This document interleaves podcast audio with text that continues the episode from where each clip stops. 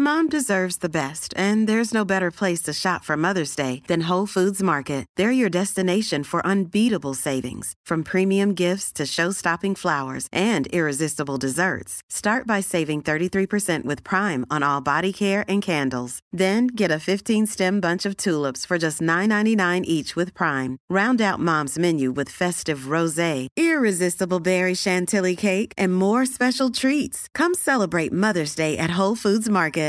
Ready to pop the question? The jewelers at BlueNile.com have got sparkle down to a science with beautiful lab grown diamonds worthy of your most brilliant moments. Their lab grown diamonds are independently graded and guaranteed identical to natural diamonds, and they're ready to ship to your door. Go to BlueNile.com and use promo code LISTEN to get $50 off your purchase of $500 or more. That's code LISTEN at BlueNile.com for $50 off. BlueNile.com code LISTEN. Spring is my favorite time to start a new workout routine. With the weather warming up, it feels easier to get into the rhythm of things. Whether you have 20 minutes or an hour for a Pilates class or outdoor guided walk, Peloton has everything you need to help you get going. Get a head start on summer with Peloton at onepeloton.com. Bonjour à tous et bienvenue dans ce nouvel épisode des podcasts d'Anomia. Je m'appelle Valentin Tonti-Bernard et j'ai décidé de créer ce podcast pour vous permettre de découvrir la vraie vie des avocats. Quelles sont leurs missions au quotidien? Comment ont-ils réussi à développer leur pratique Ou quelle est leur vision de cette profession? Aujourd'hui, j'ai l'immense privilège, l'honneur de vous faire découvrir ma conversation avec Jean-Yves Le Borgne. Maître Le Borgne est avocat au barreau de Paris depuis 1973. En 1976, il est commis d'office, car secrétaire de la conférence, pour défendre l'assassin du prince de Broglie. C'est à ce moment-là que commencera la grande carrière de Jean-Yves Le Borgne. Dans ce podcast, vous trouverez sa vision de la vie, sa vision de la société, sa pratique qui a évolué et son regard aujourd'hui sur le barreau de Paris et sur la profession d'avocat. Une interview incroyable où celui qu'on surnomme la voix va se livrer et va vous donner la vision qu'il a du métier d'avocat. Je vous souhaite une excellente écoute et je vous dis à très vite dans les podcasts d'Anomia. Avant d'écouter cet épisode, je voulais vous parler de la formation Boost. Boost, c'est une formation business de 18 heures dédiée aux avocats, divisée en trois modules stratégie opérationnelle, acquisition client et optimisation de l'activité. Ce programme a été pensé pour développer vos cabinets d'avocats et vous permettre d'acquérir de nouveaux clients. Grâce à nos intervenants de haut rang, tous expérimentés et issus de HEC, de Polytechnique et de Centrale, vous aurez un programme interdépendant qui vous permettra d'acquérir des compétences pratiques que vous pourrez appliquer immédiatement. Pour en savoir plus, je vous donne rendez-vous sur le site de Anomia, www.anomia.fr, sur la rubrique Formation Boost. Si vous avez besoin de quoi que ce soit, n'hésitez surtout pas à nous contacter. Bonne écoute. Eh bien écoutez, bonjour Maître Leborgne, je suis ravi que vous me receviez aujourd'hui dans votre cabinet d'avocat et que vous me fassiez l'honneur de me recevoir. J'aimerais aujourd'hui qu'on puisse parler de vous, de votre parcours, savoir qui est celui qu'on surnomme la voix pour ses qualités de ténor du barreau. Bonjour Jean-Yves Le Borgne. Bonjour, alors vous me demandez de, de parler de moi. Euh, alors je ne vais pas vous jouer la, comédie de l'indifférence à soi-même. Nous, sommes tous préoccupés du parcours qui est, pour chacun le sien. Euh, cela étant, une telle question, euh, c'est un peu difficile. On peut accumuler les événements, être dans une sorte de fil historique qui n'a pas nécessairement d'ailleurs un grand intérêt, ou, alors essayer de donner à, à une carrière et, selon l'âge que l'on a à une vie, euh, un sens global. Euh, bon, euh, certains vous disent que ils ont rêvé d'être avocats depuis l'enfance. À la vérité, je, ne crois pas que je puisse dire cela. Je, crois qu'il y a dans la vie le rêve, et notamment le rêve de soi, la projection de soi dans le futur, et puis la réalité. Euh, le vrai problème, c'est que il n'est pas toujours évident que le rêve coïncide avec l'opportunité. Pour tout vous dire, quand j'étais enfant, et même un peu plus vieux que cela, je me rêvais plus en marin qu'en avocat. Je, crois, en revanche, que j'aurais été un marin calamiteux. Hein. le, gars qui aurait coulé le Titanic ou posé le bateau sur le quai. Et, finalement, un destin favorable m'a écarté d'un rêve absurde. Enfin, beau, merveilleux, que, que je caresse encore, je dirais, esthétiquement, mais dont je suis convaincu qu'il n'était pas du tout fait pour moi. Euh, alors, le barreau, d'ailleurs, n'a pas été l'immédiat remplacement de ce constat que ce constat amenait euh, qu'il valait mieux quand même oublier la mer. Euh, mais j'ai commencé des, études de, philosophie. C'était, je dirais, ma, mon engouement, ma, passion d'adolescence. Et et je garde encore, d'ailleurs, pour ce, ballet des idées, euh, une sorte de, tendresse particulière. Mais il faut bien reconnaître, et, un, heureux hasard m'a fait m'en rendre compte suffisamment tôt, que le pur ballet des idées ne fait pas avancer les choses. Et qu'il y a une sorte de retrait du monde dans le fait de s'enfermer dans une dialectique purement intellectuelle. Et, c'est un peu ce que j'ai ressenti à titre, à titre virtuel, quand, quand au bout de, de deux ans d'études littéraires diverses et, surtout philosophiques, je me suis dit, bon, vais-je rester sur ce rivage où rares sont ceux qui abordent et où finalement, euh, à part quelques dialogues d'entre-soi, on est un peu confiné dans une solitude d'ailleurs bien méritée, puisqu'on la recherche en, s'enfermant dans des concepts qui, ne concernent au fond pas grand monde, même si les, pensées générales euh, concernent en fait le monde entier. Mais mais il y a le stade de la pensée et il y a le stade de la concrétude du monde. Voyez, je crois qu'il y a un moment où on se dit, où vais-je me situer dans tout ça, dans cet énorme machin que je découvre et qu'on appelle le monde Est-ce que je vais me mettre un peu en réserve, au loin Est-ce que je vais euh, considérer avec un, rien de dégoût que tout ce qui concerne les autres n'est pas digne de moi Ou, est-ce que, est qu'au contraire, je vais relever les manches et m'y coller, en fait. Et, c'est dans cette réflexion-là, grâce à cette réflexion-là, que ne voulant pas être dans une marginalité par rapport au monde, aurait-elle l'élégance de la, la pensée euh, que j'ai décidé de trouver quelque chose qui pourrait être une, une synthèse entre le maniement des idées et la réalité des hommes. Et j'allais dire curieusement, mais même encore aujourd'hui, je ne suis pas sûr d'être capable d'expliquer pourquoi, mais, mais même encore aujourd'hui, il me paraît évident que la défense pénale était cette synthèse et qu'il y avait dans le comportement des hommes, euh, surtout ces comportements euh, particuliers, euh, qui sont ceux qu'on défend en cour d'assises ou, au tribunal correctionnel, qu'il y avait une, une nécessaire réflexion qui consistait à dire mais pourquoi en est-il arrivé là? Alors parce que pour le grand public, la défense pénale, c'est la défense de l'innocent injustement accusé. J'allais dire que c'est facile, ça. N'exagérons rien, c'est pas si facile.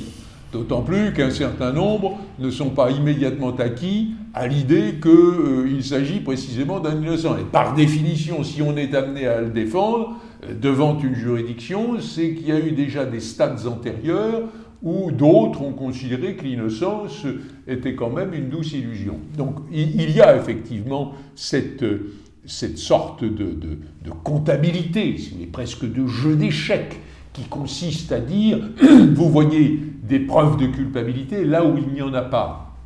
Mais ça, ça c'est presque assez simple au fond. C'est l'analyse des faits. Nous, on a les éléments factuels sur lesquels l'accusation se fonde, on a les interprétations d'un certain nombre de faits qui eux-mêmes ne sont pas des preuves. Là, il y a cette notion de, faisceau d'indices euh, dont on parle qui serait euh, susceptible de démontrer une culpabilité. D'ailleurs, c'est assez amusant de penser que, à défaut d'une preuve majeure, euh, une masse de petites démonstrations sans signification pourraient y suppléer agréablement. Enfin, où sommes-nous euh, ou, bien il y a une preuve réelle et à ce moment-là on s'incline, ou bien il n'y en a pas et une multitude de preuves insuffisantes ne vont pas, parce qu'elles sont ensemble, constituer une preuve forte. Bon, bref. Mais il y a ce stade-là, mais il y a l'autre stade qui d'ailleurs correspond à 80% des affaires, peut-être plus les faits sont reconnus.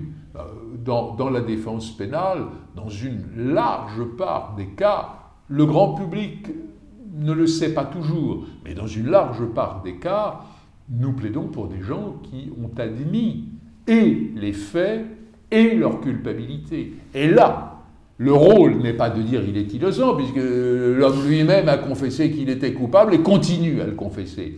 Mais c'est d'expliquer pourquoi il a fait ce qu'il a fait. Et au fond, on est dans cette euh, tâche à demi impossible qui consiste à dire à un certain nombre de gens qui vous regardent avec une sévérité indignée qu'au fond, le crime fait partie de la vie et de l'humanité. Ce n'est pas si simple. Et il, y a là, si vous voulez, euh, lorsque vous arrivez en cour d'assises avec du sang sur les mains, euh, je dirais que le dialogue ne s'établit pas immédiatement et que la réussite de la défense consistera non pas à, faire admettre que tout ça est très bien, normal et qu'il l'a tué parce que c'était juste, c'est inconcevable une telle pensée, mais, mais faire admettre, presque faire admettre aux juges ou aux jurés que le parcours qui a été celui de l'accusé aurait pu être le sien, avec des circonstances particulières qu'il n'a pas connues, avec un, caractère qui n'est peut-être pas justement celui qui, est le sien. Euh, au fond, réintégrer le scandale du crime dans la normalité de la vie humaine, ce n'est pas évident. Parce que la plupart du temps, le jugement de l'autre suppose un certain nombre d'a priori, qui ne sont d'ailleurs euh, pas méprisables du tout, qui consistent à dire ça ne se fait pas. Autrement dit, le, tu ne tueras point est, tellement impératif et impérieux que euh, l'idée de dire mais si j'ai tué, je vais vous expliquer pourquoi, pour que vous me pardonniez, est presque déjà en soi une sorte d'outrage, une provocation, euh, euh, euh, une audace qui frise l'arrogance. Et parce qu'en fait, on devrait presque arriver dans le silence de la repentance, demander sa peine comme un dû. Or, la défense, ça va, être une manière de s'opposer à cette attitude-là. Euh, c'est là que les choses deviennent à la fois difficiles, bien sûr, mais, mais, mais intéressantes. Et, c'est un peu là que j'ai vu la, la dialectique de l'explication d'un comportement qui a priori est inexplicable, parce que ce qui est explicable est toujours peu ou prou, même si c'est peu, admissible. Or, le crime ne l'est pas. Et au fond, si je, conduis mon discours jusqu'à ce que vous ayez l'impression que le crime, au fond, bah oui, c'est vrai, était difficilement évitable. Il y a un moment, tant il faut se méfier, où vous allez rejeter mon discours en disant ce type est en train d'essayer de faire de moi le complice du meurtrier parce que j'admets les raisons de celui-ci. Vous voyez, il y a tout cet équilibre entre le, fait d'amener le juge à, à entendre. Euh, quand je dis à entendre, c'est presque, presque à, admettre, admettre, non pas le fait, mais à admettre les raisons, sans le conduire dans cette position où il rejetterait brutalement la compréhension vers laquelle il est peu à peu conduit, au motif qu'il se sent complice de celui qu'il comprendrait trop. Et Maître Le Borgne, là, vous me donnez une vision que vous avez aujourd'hui après un certain nombre d'années d'exercice, un certain nombre d'années de bar. Mais lorsque le jeune Jean-Yves s'est posé ces questions-là, en deuxième année de philosophie, qu'il s'est dit qu'il voulait toucher le concret, arrêter de se balader dans le balai des idées et vraiment mettre sa pierre à l'édifice du monde, se relever les manches pour pouvoir toucher le concret et aider l'homme. Comment l'avocature est venue s'installer à cet endroit-là? Mais je vous dis, euh, d'abord, il y a eu il y a des phénomènes euh, d'importance euh, diverses. J'ai toujours aimé le discours. Le, discours est pour moi une sorte de vie de qualité particulière. Au fond, bon, on a tous, on s'en rend compte ou pas, mais on a tous des hiérarchies d'importance dans les manifestations de la vie. Pour certains, le sport est quelque chose de fondamental. Je dois à la vérité de dire que ça n'a jamais été le cas. Euh, pour d'autres, pour d'autres, l'accumulation de la richesse est, quelque chose de très important. Ça n'a non plus pas été mon cas. J'ai l'impression que une certaine densité de vie particulière qui, rend justement l'existence euh, comme euh, entourée d'une valeur forte, c'est le discours.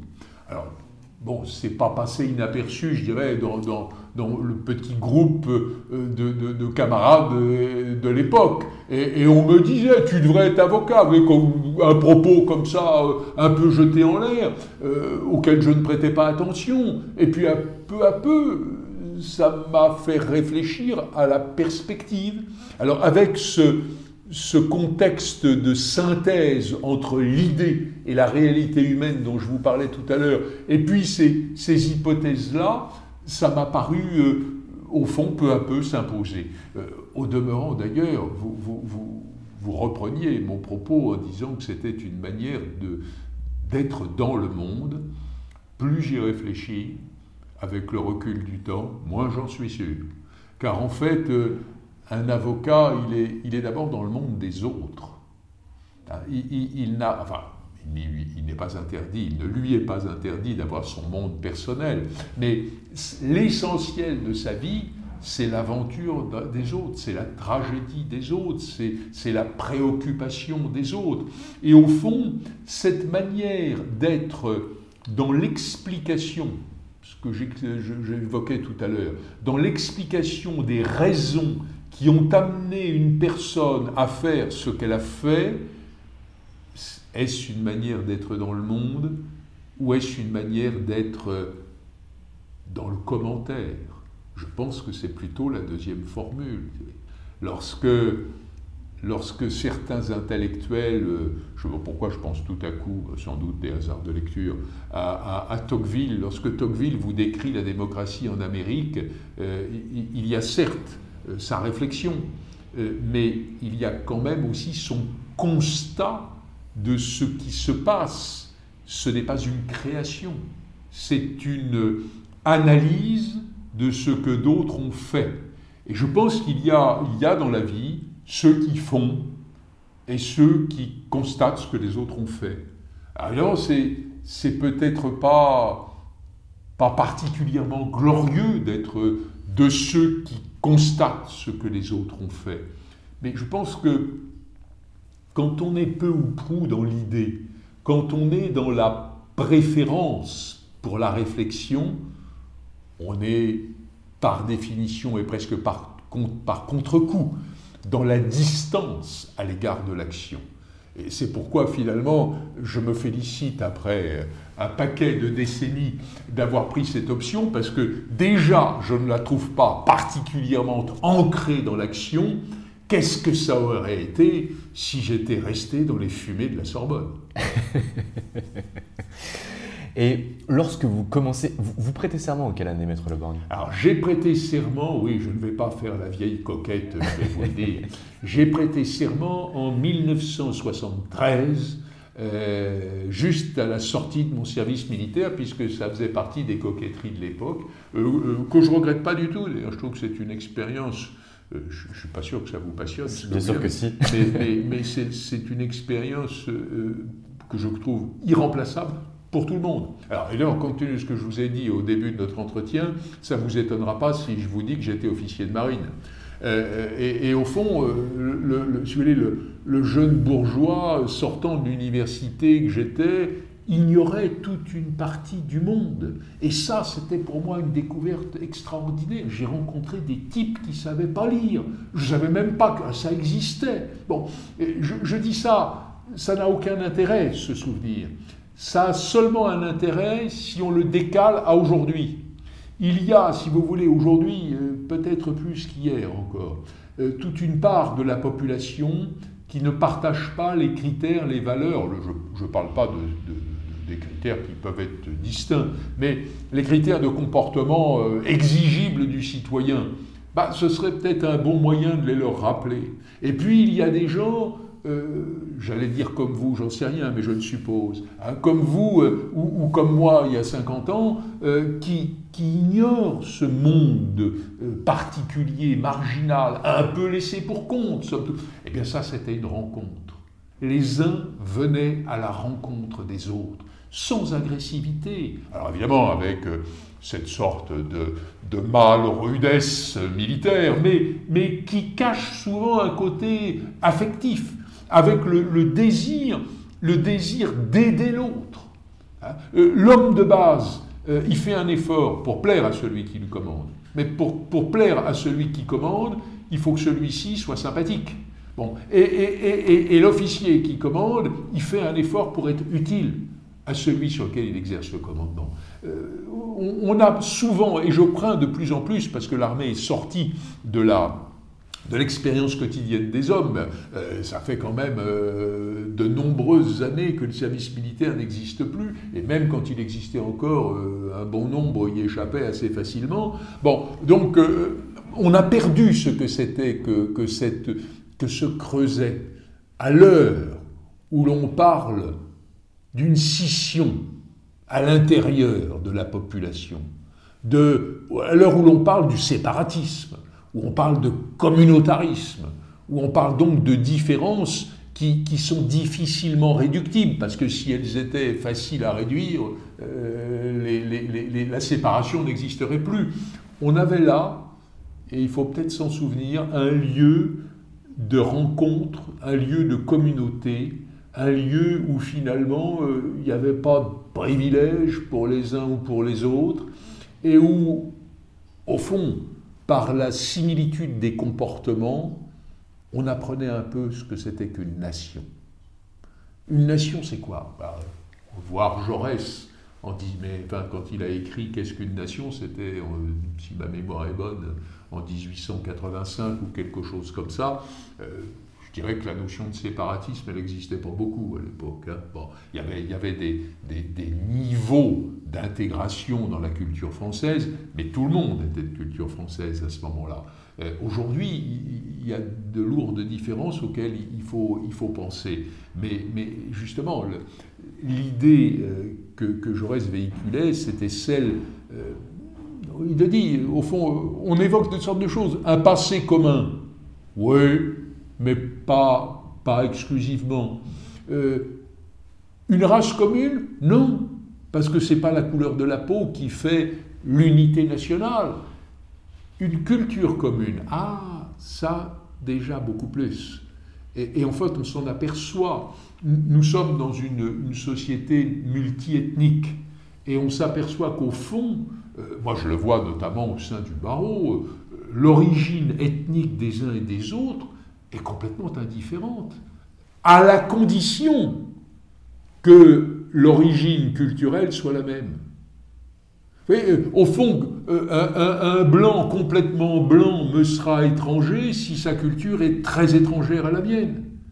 Euh, un noir, un jaune ne le sera pas si nous avons la même culture. D'ailleurs, au barreau, ce genre de problème ne, se pose pas, on ne le voit même pas.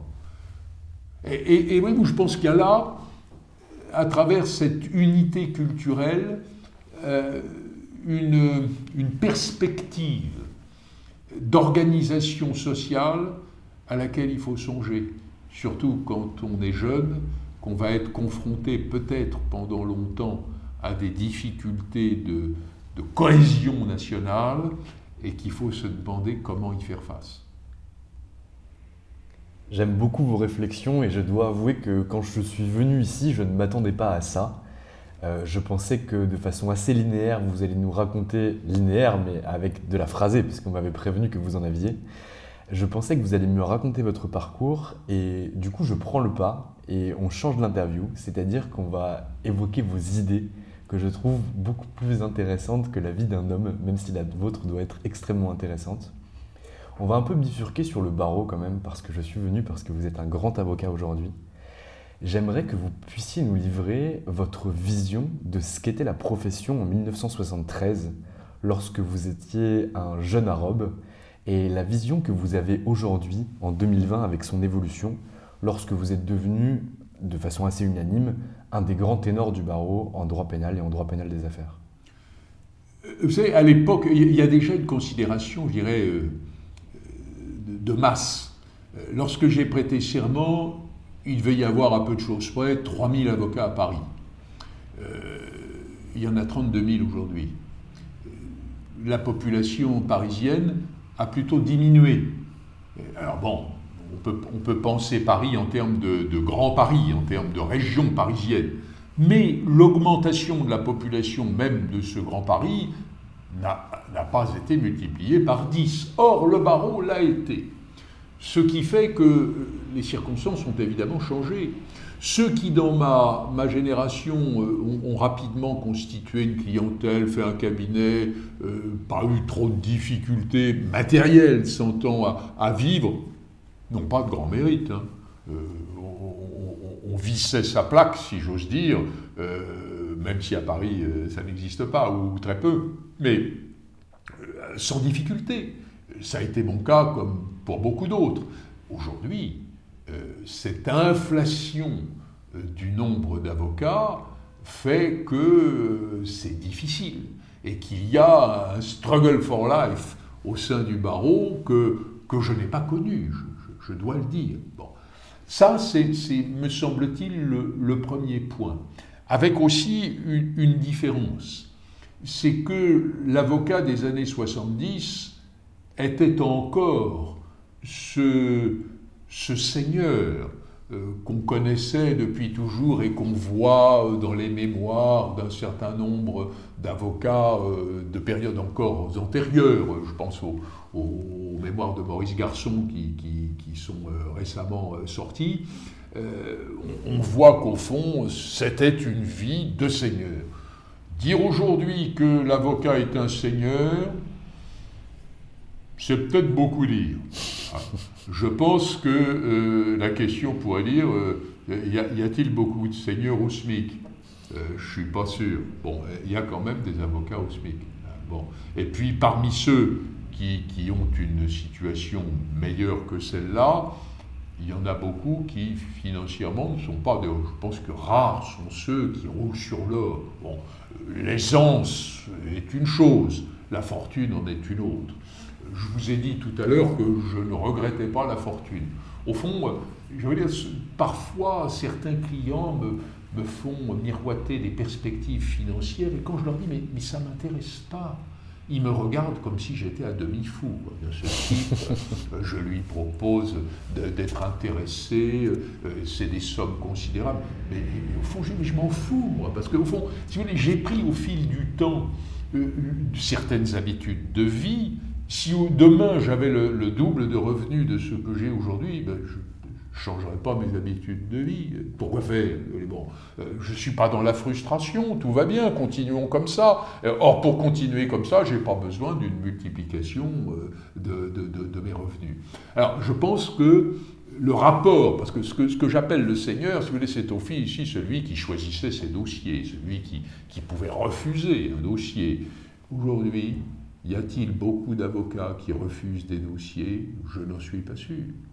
Et, parfois même, il faut les aider à refuser, au nom d'un conflit d'intérêts, au nom d'une inopportunité à ce que ce soit maître X qui soit dans l'affaire Y, compte tenu de ce qu'il a pu faire au préalable, et qui pourrait le mettre d'ailleurs en position de vulnérabilité en exerçant la défense. Bon, la situation a vraiment changé. Je trouve que il y a une paupérisation, une banalisation du métier. Alors il reste encore campé sur ces grands principes, euh, notamment de droits de l'homme, de protection de l'individu. Mais il y a aussi autre chose, c'est que la protection de ces droits, qui, euh, on va dire dans la première partie du XXe siècle, par exemple, reposait pour l'essentiel sur les avocats. Les avocats étaient les défenseurs de l'individu. Aujourd'hui, vous savez, euh, la Cour européenne des droits de l'homme, alors évidemment, on a besoin d'avocats pour la saisir, pour y plaider, pour expliquer les causes, mais il y a des institutions qui se sont en quelque sorte euh, placées euh, au lieu et place de ceux qui les défendaient avant. ça change aussi un petit peu la situation. Aujourd'hui, vous ne faites plus là que du droit pénal général, vous faites également du droit pénal des affaires. Euh, on pourra peut-être citer quelques affaires médiatiques que vous avez aujourd'hui. Euh. Euh, qu'est-ce qui a fait que vous êtes passé du droit pénal général au droit pénal des affaires? Ben, Je veux dire, j'y suis pour rien. je, plaide l'innocence.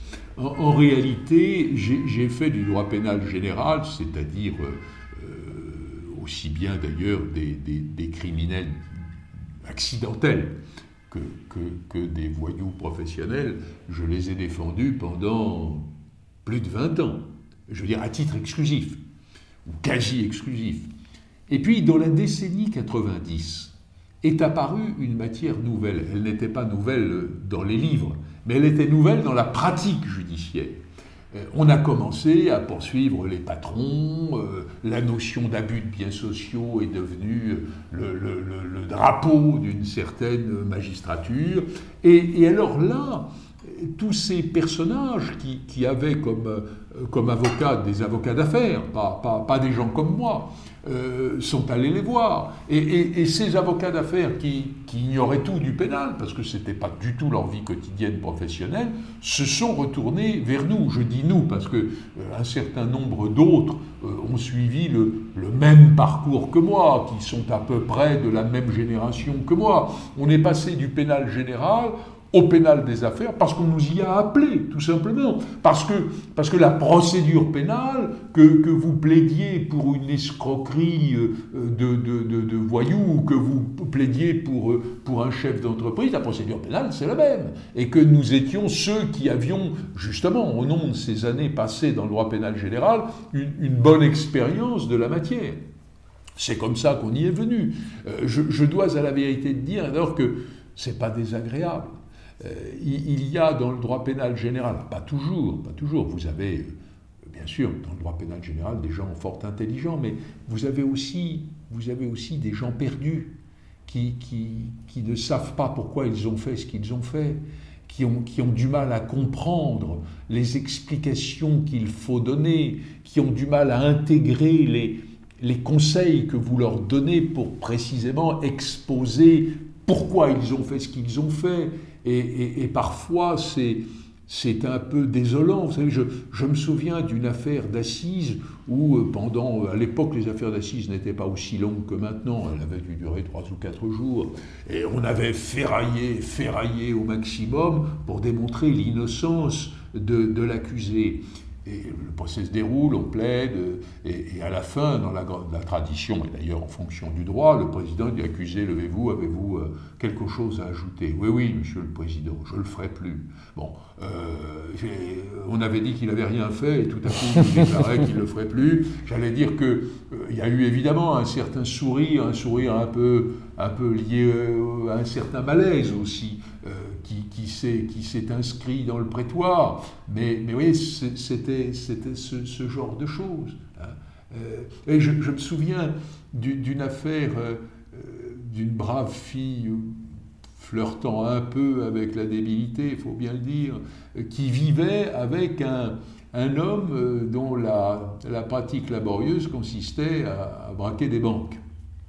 Ils avaient un enfant et elle était poursuivie pour euh, recel, parce que bien évidemment le, ménage vivait avec euh, l'argent que le père avait été soutiré, arme à la main, à la banque. Et je lui avais dit, je lui ai dit, madame, il n'y a qu'une seule question, je vous poserai une question, euh, connaissiez-vous l'origine des fonds dans lesquels vous puisiez pour aller faire les courses? Et puis vous me répondrez non, et puis le problème sera réglé, vous ne saviez pas. Et, alors je me souviens, je l'avais reçu avec sa maman. Et, sa mère m'avait dit, vous savez bien que qu'on recommence. Je voulais qu'on recommence? Oui, reposez-lui la question. Alors je lui repose la question et vous me répondrez, madame, non, je ne savais pas. Très bien, merci, très bien. Et là, nous arrivons à la cour d'assises, je pose la question et elle me répond, euh, saviez-vous quelle était l'origine de l'argent? Et elle me répond, oui. Éclat de rire général. Le président a dit, euh, euh, Maître Lebang, vous remercions pour cette question. Et, et, on a vu, si vous voulez, qu'elle était tellement perdue, tellement tellement en dehors de tout ça que malgré cette réponse inadéquate, c'est le moins qu'on puisse dire, euh, eh ben, eh, ils l'ont acquittée. Il ils se sont dit, euh, elle était dépassée par les événements. Donc, alors, tout ça pour vous dire que entre cette clientèle qui ne comprend pas tout et qui vous laisse parfois dans une situation de déception, et, quand je dis de déception, c'est-à-dire que vous, dépensez beaucoup d'énergie pour obtenir quelque chose qui, qu'en une seconde, il vous flanque par terre. Bon. Donc euh, c'est un peu, un peu pénible. Euh, dans le pénal des affaires, on a affaire à des gens qui comprennent au quart de tour. Hein. Et ce n'est pas la peine de leur répéter que l'orientation de la défense, c'est celle-là. Ils l'ont compris au premier mot. En cela, on est, on est dans une sorte de, de tandem avec le, avec le client. Bon, on réfléchit ensemble, on élabore un système de défense ensemble. Et, disons-le, on n'est on jamais trahi. Euh, je ne dis pas que les autres vous trahissent, ils le font sans le vouloir, oui, euh, mais, mais, c'est ça qui est agréable dans le pénal des affaires, bien sûr. L'adage qui dirait le pire ennemi de l'avocat est toujours son client ne s'appliquerait donc pas au droit pénal des affaires oh, Je pense que quand vous avez des gens qui sont sortis souvent des, plus hautes écoles françaises, euh, bon, euh, ils savent ce qu'il faut dire. Et je dirais que l'élaboration de, la défense vient tout autant de l'avocat que d'eux-mêmes. Vient d'un discours, vient d'un dialogue, vient d'un échange. Et cet échange qui commence dans le cabinet, euh, ou parfois en détention, euh, cet échange se poursuit dans la salle d'audience. Donc il y, a, une sorte de chemin commun. D'ailleurs, c'est aussi, une, exigence de défense euh, et d'attention particulièrement soutenue. Parce que quand vous écrivez un, mémoire ou des conclusions, pour quelqu'un qui n'en comprend pas le quart du début, euh, je dirais vous pourriez tenter de, de, vous laisser un peu aller en disant quoi que j'écrive, il ne s'apercevra pas si c'est bien ou pas bien. Bon, la conscience morale fait qu'on ne procède pas de cette manière. Mais je dirais que, à contrario, Lorsque vous avez l'un de ces grands diplômés dont je vous parlais à l'instant et que vous écrivez un mémoire pour lui, vous vous dites, il euh, faut quand même que je fasse attention avant qu'il me dise, là, il y a une contradiction. Euh, oui, bon, euh, donc ça stimule. Plus l'auditoire est dans l'exigence, plus vous êtes dans la qualité, pour ne pas être dans la distorsion. Est-ce que vous vous souvenez d'étapes dans votre vie professionnelle qui ont pu vous faire changer de vision ou qui ont pu vous faire grandir Lorsque je discutais avec euh, Jean-Michel Darrois, il m'expliquait qu'il y avait des dossiers qui avaient pu le marquer ou des événements dans la vie de son cabinet qui avaient pu le faire grandir et faire monter en compétences. Est-ce que vous, vous arrivez à identifier certains de ces moments? Je, les identifie peut-être pas tous, mais il y a des phénomènes euh, euh, qui, marquent. Le, hasard a voulu. Je, passe le concours de la conférence du stage et je suis élu secrétaire en 1976. À l'époque, l'année de stage, c'est toujours le cas d'ailleurs, l'année de stage euh, correspond à l'année civile, donc je, vais être secrétaire pendant l'année 1977, élu euh, en décembre 1976. Or, en décembre 1976, est assassiné le prince de Breuil. Affaire qui aujourd'hui n'évoque peut-être pas beaucoup de souvenirs, parmi les générations, notamment la vôtre, puisque vous n'étiez pas né, mais affaire qui, qui va occuper la, sphère médiatique d'une manière extraordinaire. Le, prince de Breuil est à la fois une personnalité, je dirais, dans, un certain milieu français très connu, mais il est aussi une personnalité politique importante. Il arrive il arrive de, des Giscardiens, il passe au RPR, puisque c'est en décembre 1976 que se fait la constitution du RPR, et il est aux côtés de Jacques Chirac, et il est assassiné quelques jours plus tard. Bon, je suis la chose comme tout le monde dans les journaux, à la télévision, jusqu'au moment où, début janvier, euh, mon patron me téléphone en disant Je te félicite. De quoi me félicitez-vous, monsieur? Oui, voyez, parce qu'à l'époque, le patron euh, tutoyait et, on l'appelait monsieur. Aujourd'hui, ça aussi, ça a un petit peu changé. Je, le dis sans aucune nostalgie. D'ailleurs, tous mes collaborateurs m'appellent par mon prénom. C'est pas mon problème. Je trouve ça normal. Mais à l'époque, c'était comme ça. Mais dis, pourquoi me félicitez-vous? Mais tu es l'avocat de l'assassin du prince de Breuil. Je ne le savais pas.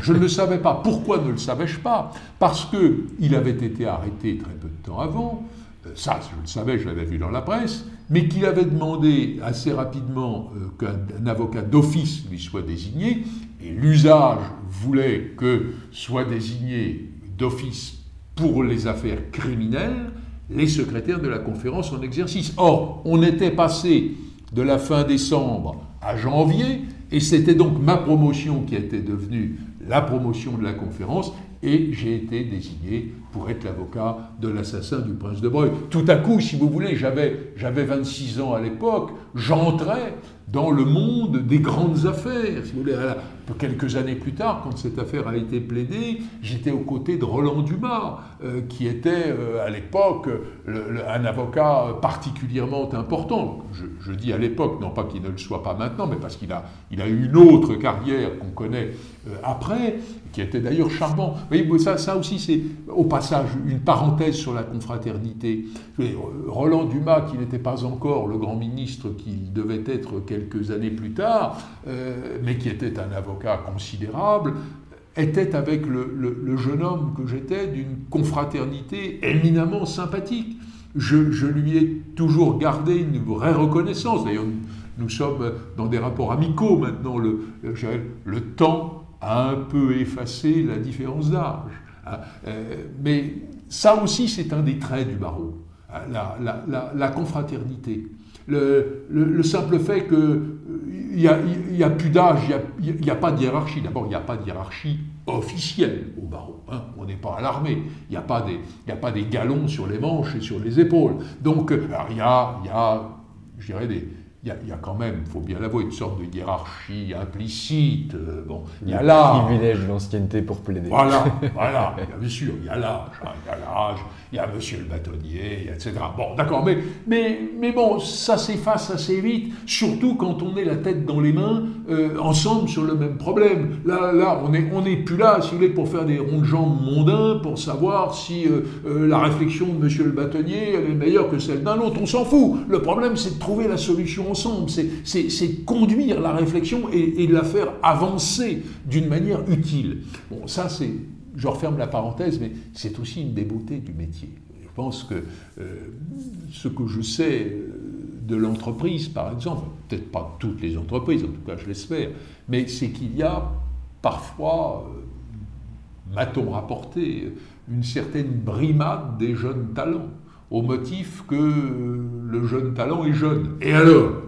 Est-ce que c'est parce qu'il est jeune qu'il faut le mépriser ou est-ce que c'est parce qu'il est talentueux qu'il faut peut-être pas qu'il s'avance trop sur les, les brisés de ceux moins talentueux peut-être, mais plus enracinés, ayant quelques cheveux blancs, euh, qui se voient tout à coup menacés par euh, la marée de la nouvelle génération qui monte? Bon, peut-être, mais peu importe. Ça, au barreau, on ne le connaît pas trop.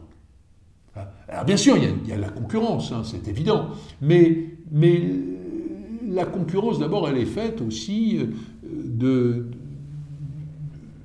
la nécessité de montrer le meilleur de soi-même. Alors évidemment, qu'est-ce que ça veut dire ça hein? C'est tout le problème.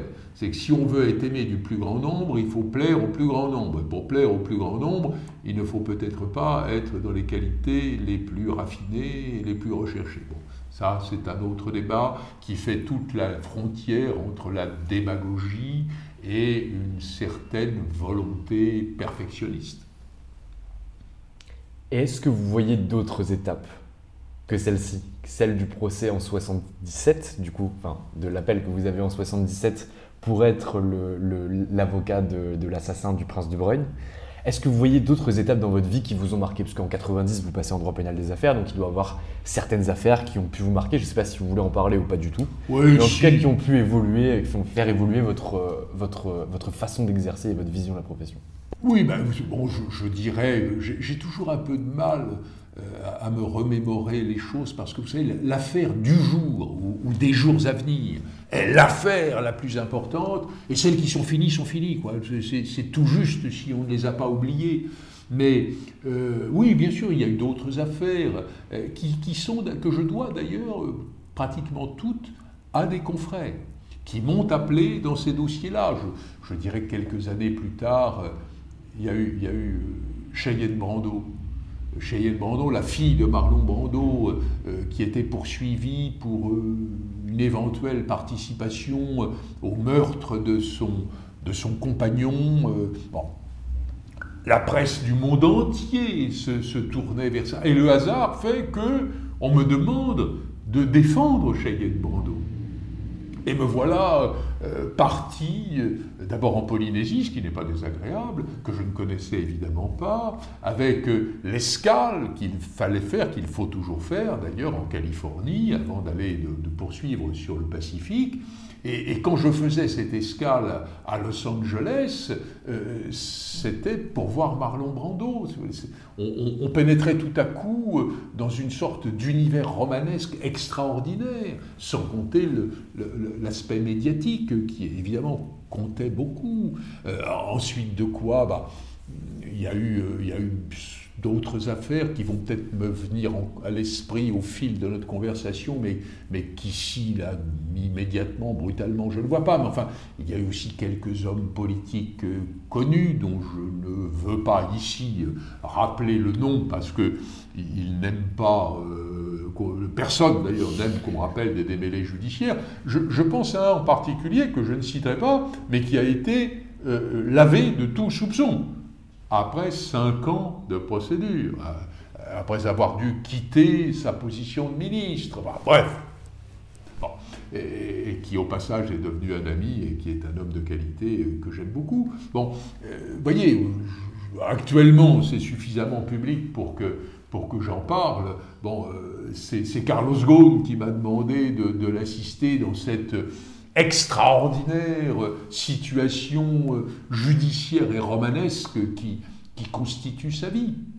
Alors, euh, ces affaires-là, par l'écho qu'elles ont dans la population, change un peu la perspective, la vision, l'image d'un avocat. Euh, ce, que je dis souvent dans une sorte de pulsion de modestie que je ne devrais pas avoir parce que euh, euh, à force d'être modeste, je, crois que c'est André Mauroy qui disait ne dites jamais du mal de vous, on finirait par vous croire. Il a, raison.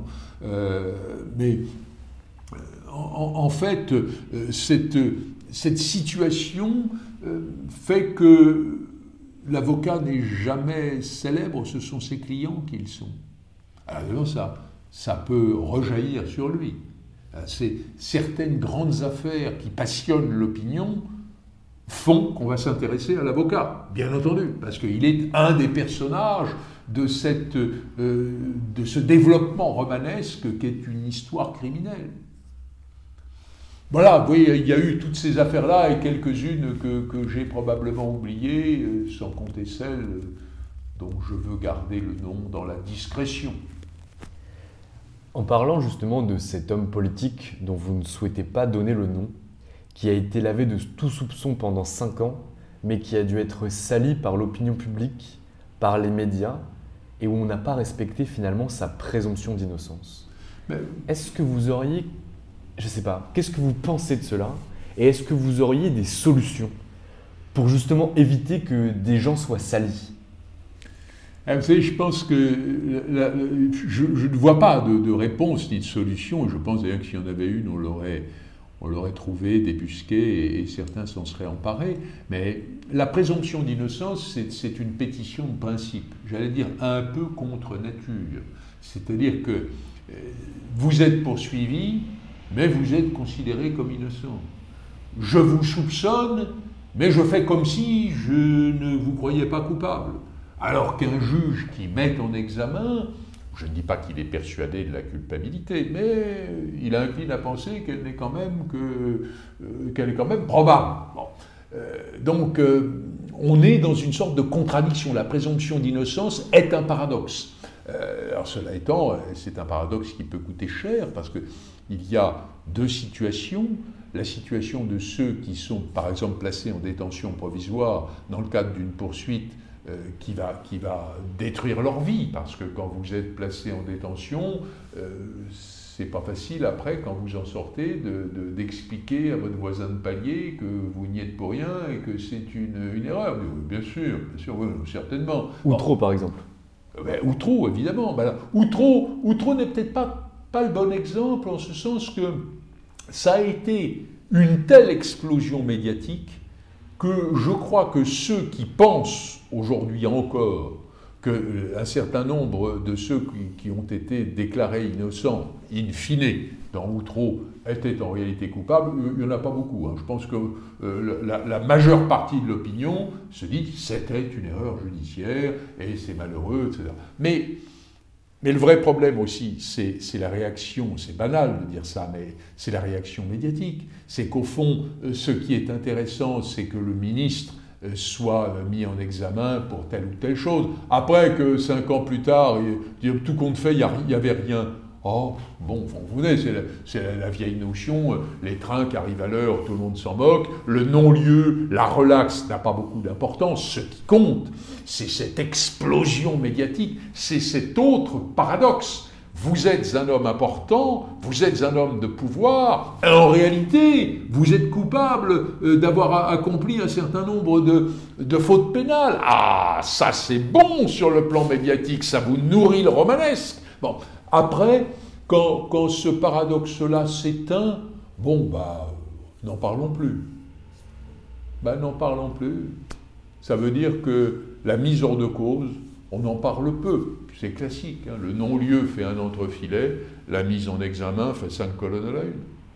Et alors, est-ce que ça ne serait pas une solution que de donner le même nombre de caractères qui ont été faits dans les tabloïds pour sortir, en reprenant l'exemple une fois de plus de ce ministre qui a été a posteriori relaxé, de lui donner cette même opportunité avec le même nombre de caractères pour laver son innocence. Je vais vous dire, euh, quand après des années de combat judiciaire, on arrive à s'en sortir, ce qui n'est pas toujours le cas, euh, je ne suis pas sûr que la principale envie soit d'avoir un déferlement euh, d'articles euh, qui disent que vous êtes innocent. Et puis il y a tous ceux qui, pour avoir l'air plus malins que les autres, diront euh, Monsieur Untel a été mis hors de cause, bien que, bien que, bien que, etc. Certes, on a considéré que, encore qu'on aurait pu penser que. Enfin bon, vous voyez, à la limite, il y a, des évocations de, mise hors de cause qui apparaissent comme euh, un réquisitoire rentré.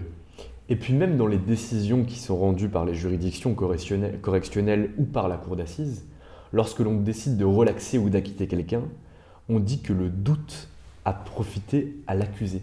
Ce qui ne signifie pas que la personne est innocente, mais qu'on n'a pas réussi à l'incriminer par rapport aux charges qu'on n'avait plus retenir contre elle. C'est ça. Et même la terminologie, je trouve qu'elle est parlante. Mais bien sûr, parce que s'il y a un doute, c'est-à-dire si la force de l'accusation est, est, insuffisante, ça ne veut pas dire que cette insuffisance soit la traduction de l'innocence. Ça veut dire que c'est ce qui marque l'incapacité judiciaire, sociale, à démontrer une culpabilité, alors on fait comme si elle n'existait pas. Mais croit-on qu'elle n'existe pas vraiment? C'est autre chose. Alors c'est en ce sens qu'il euh, y a des degrés dans la mise en cause. Un non-lieu, ça veut dire qu'il n'y a pas de charge suffisante. Ça veut dire qu'on n'a pas pu... Euh, une relaxe ou un acquittement, euh, c'est quand même... On est allé loin jusqu'au jugement. Et, le jugement n'a pas, pas rendu possible une quelconque condamnation. Mon ministre en question a été jugé deux fois, deux fois relaxé déjà pas mal. Après 47 ans en tant qu'avocat, qu'est-ce que vous avez aujourd'hui comme objectif? Bah, Je vais vous dire, aujourd'hui, euh, bon, d'abord, j'espère que, que la vie ne, m'empêchera pas de, de continuer l'exercice de ce métier euh, euh, qui, qui, est un plaisir quotidien. Alors, le, plaisir n'exclut pas le, souci n'exclut pas parfois la lassitude, n'exclut rien de tout ça, mais c'est quand même un élément qui donne euh, du sel à ma vie. voilà. Et, alors, ce que je retire de toutes ces années d'expérience, c'est une certaine idée de la justice, et euh, j'aimerais bien participer à son évolution. Euh, j'ai un peu écrit ici ou là sur ce sujet. Euh, je crois qu'il y, a des perspectives euh, qu'il faut, qu'il faut reprendre. vous savez, au fond, on, parle beaucoup de la justice, mais rares sont ceux qui la connaissent vraiment dans, la quotidienneté. J'ai pour les magistrats, dans leur ensemble, une, vraie considération. Hein. C'est une des rares professions où il faut euh, faire un travail intellectuel de, haut niveau, il y en a d'autres, bon, mais où il faut aussi avoir un, permanent souci de l'équilibre moral de ce qu'on fait, ce qui est moins fréquent dans d'autres professions. On n'a pas, pas l'obsession, par exemple, euh, euh, d'être objectif. Ben, un, juge a quand même cette question permanente, euh, ne suis-je pas prisonnier de mes a priori, euh, ne, suis-je pas enclin à suivre euh, une impression première plutôt que la démonstration que j'ai dans mon dossier C'est un peu lourd que d'avoir à, se poser des questions sur soi-même. En, en cela, cette, cette profession est quand même digne de respect sans compter que j'y ai aussi quelques amis, il faut bien le dire, euh, bon, que sont des gens pour qui j'ai beaucoup d'estime. Alors, cela étant, euh, il y, a eu curieusement, euh, de la part notamment des, politiques, à l'égard de la justice, soit une complète indifférence, soit de temps en temps une attitude un peu, un peu agressive, un peu, un peu méprisante. Je, pense que ni l'une ni l'autre de ces deux attitudes n'est bonne et qu'il faudrait se pencher sur une question qui me paraît une question fondamentale. Comment peut-on organiser à l'intérieur de la société, à l'intérieur de l'État, un corps qui exerce un pouvoir, celui de juger, celui de poursuivre, euh, qui donc en quelque sorte justifie une indépendance, mais qui doit néanmoins, je pense au parquet, pas aux juges, les juges sont dans une indépendance totale, le parquet doit bénéficier d'une certaine autonomie, c'est-à-dire d'une liberté d'action, mais il est logique qu'il soit rattaché au pouvoir pour qu'il euh, y ait une unité de politique pénale et qu'au fond aussi, pourquoi pas, l'État puisse faire entendre sa voix dans le prétoire. Alors je sais bien qu'aujourd'hui, euh, la notion d'instruction euh, est une notion qui, est complètement bannie, comme si l'idée qu'un ministre de la Justice donne une instruction à un procureur était quelque chose de scandaleux. Moi, ce que je crois, c'est qu'il faut qu'on sache si un procureur s'exprime comme, comme glissant le message de l'État, il faut qu'il le dise. Il faut que ce soit officiel. Ce qui est suspect, c'est l'hypothèse d'une instrumentalisation, c'est l'hypothèse d'une euh, motivation inavouable. Mais à partir du... Je vous donne un exemple. Si à l'occasion euh, du meurtre d'un homme violent, par une femme qui aurait souffert ces violences pendant des années et qui un jour euh, se serait rebellée et aurait tué l'homme pas toujours d'ailleurs sous l'effet d'une menace immédiate, mais à cause de l'accumulation des violences subies pendant des années. Si un jour un, avocat général à la cour d'assises se levait en disant, euh, euh, selon les propos du ministre de la Justice, la notion de légitime défense devrait avoir une vision plus étendue. L'idée de réagir dans l'immédiateté à une menace immédiate pourrait être un peu revue. Euh, voilà ce que pense le ministère. Et, la liberté de parole, hein, la, plume est serve, mais la parole est libre. Hein, on pourrait imaginer le même avocat général disant Je pense pour ma part comme le ministre, ou au contraire, j'estime pour ma part que cette notion de, légitime défense nouvelle serait trop étendue, donnerait trop de place à la violence, qui même si elle est, perpétrée euh, par des provocations diverses, ne doit pas répondre à cette définition. Après tout, pourquoi pas? Le, parquet, dont la liberté doit être protégée, mais le parquet c'est quand même un peu aussi la voix des avocats de l'État. Hein. le parquet, c'était le lieu, le lieu physique où se réunissaient les avocats du roi. C'est pour ça qu'on parle du parquet. C'est le parquet au, sens du sol. Euh, voilà, c'était ça. Alors qu'aujourd'hui, un, procureur de la République ne soit pas l'avocat euh, de je ne sais quelle autorité politique, bien sûr, mais qu'il en soit un peu, qu'il soit un peu le relais de la pensée en termes de politique pénale du gouvernement, ça ne me paraît pas honteux. L'important, c'est qu'on le sache.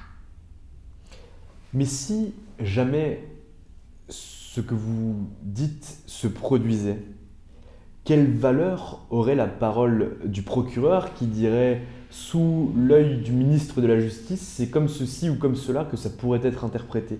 Quelle valeur normative on pourrait lui donner ou quelle interprétation pourrait lui donner une cour à une autre ou quelle utilisation pourrait en faire un avocat.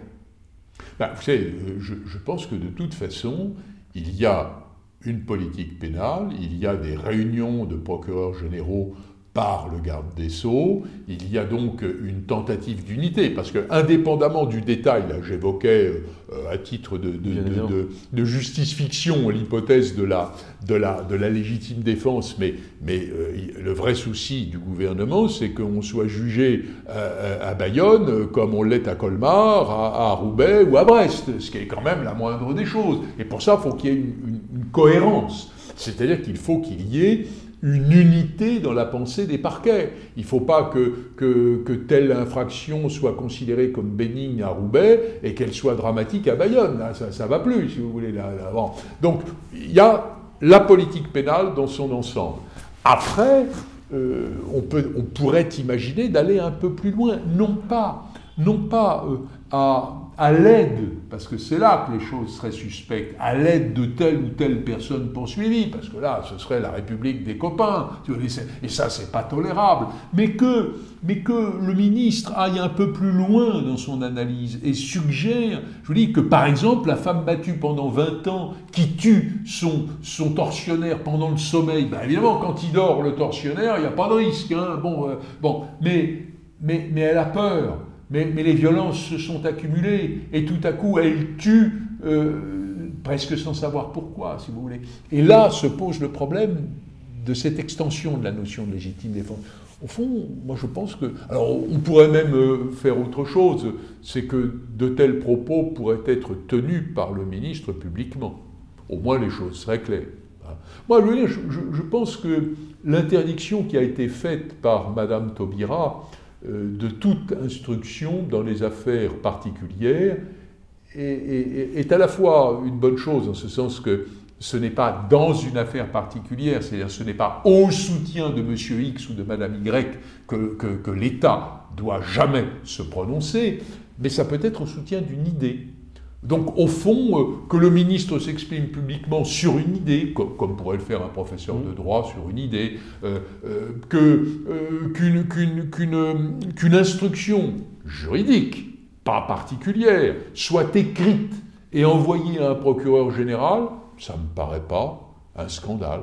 Après, libre, et c'est là c'est là que la position du magistrat qu'est le, procureur euh, va s'exprimer. Euh, celui qui est à l'audience dirait s'il est d'accord ou pas d'accord avec cette position. Il en aurait toute liberté.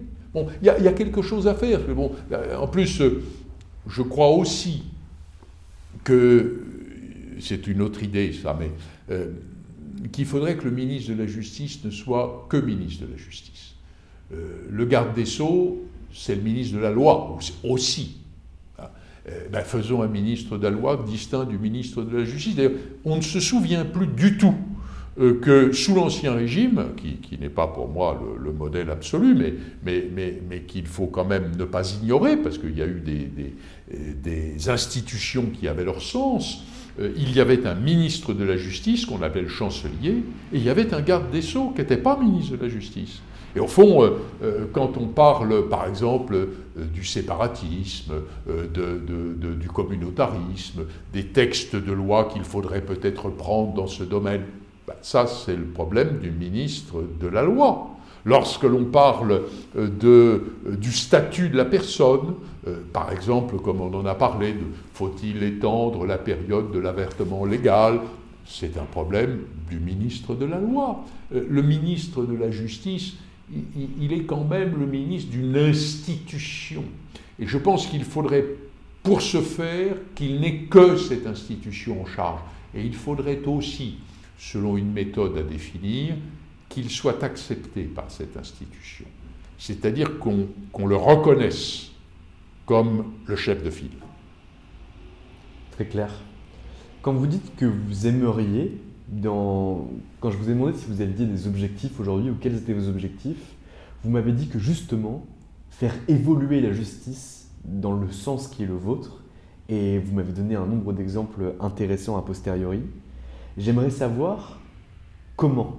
Est-ce que si demain on vous appelait pour vous proposer alors le, le siège de garde des sceaux, parce que malheureusement ministre de la Justice ou ministre de la Loi n'existe pas, est-ce que vous l'accepteriez?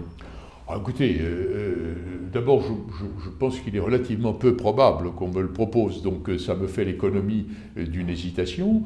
cela étant, je, pense que quand on a vécu pendant des décennies dans une institution, quand on a le, désir de voir un certain nombre de réformes être mises en place, que ce soit à travers le discours pur, comme celui que je tiens avec vous aujourd'hui, ou que ce soit, je dirais, euh, les mains dans le cambouis en, étant chargé de porter la réforme, dans les deux cas, on, accepte, ou alors sinon. Mais bon, ça, ça fait partie des idées.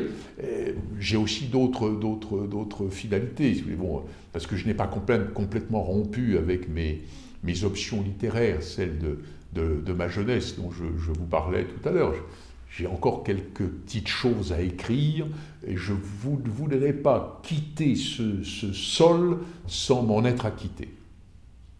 Eh bien écoutez, je pense qu'on peut s'arrêter là-dessus parce que c'était une excellente fin pour cette interview. Maître Le Borgne, je vous remercie pour l'heure que vous m'avez accordée parce que je sais que celles-ci sont précieuses. J'espère que vous allez continuer votre métier, que vous allez pouvoir faire évoluer la justice et que vous aurez fini vos ouvrages avant de quitter ce sol. Merci. Et voilà, c'est fini pour aujourd'hui. J'espère que cet épisode vous a plu. Pour découvrir tous les contenus qu'Anomia propose, vous pouvez vous rendre sur www.anomia.fr. Vous y trouverez des vidéos, des podcasts, des articles et également nos propositions de formation et d'accompagnement dédiées aux avocats, dédiées au business des avocats. Je vous souhaite une excellente journée et n'hésitez surtout pas à nous contacter. À bientôt. Hey, it's Paige DeSorbo from Giggly Squad. High quality fashion without the price tag. Say hello to Quince. I'm snagging high-end essentials like cozy cashmere sweaters, sleek leather jackets, fine jewelry, and so much more. With Quince being 50 to 80% less than similar brands. And they partner with factories that prioritize safe, ethical, and responsible manufacturing. I love that. Luxury quality within reach. Go to quince.com slash style to get free shipping and 365 day returns on your next order. Quince.com slash style. Mom deserves the best, and there's no better place to shop for Mother's Day than Whole Foods Market. They're your destination for unbeatable savings, from premium gifts to show-stopping flowers and irresistible desserts. Start by saving 33% with Prime on all body care and candles. Then get a 15-stem bunch of tulips for just $9.99 each with Prime. Round out Mom's menu with festive rosé, irresistible berry chantilly cake, and more special treats. Come celebrate Mother's Day at Whole Foods Market.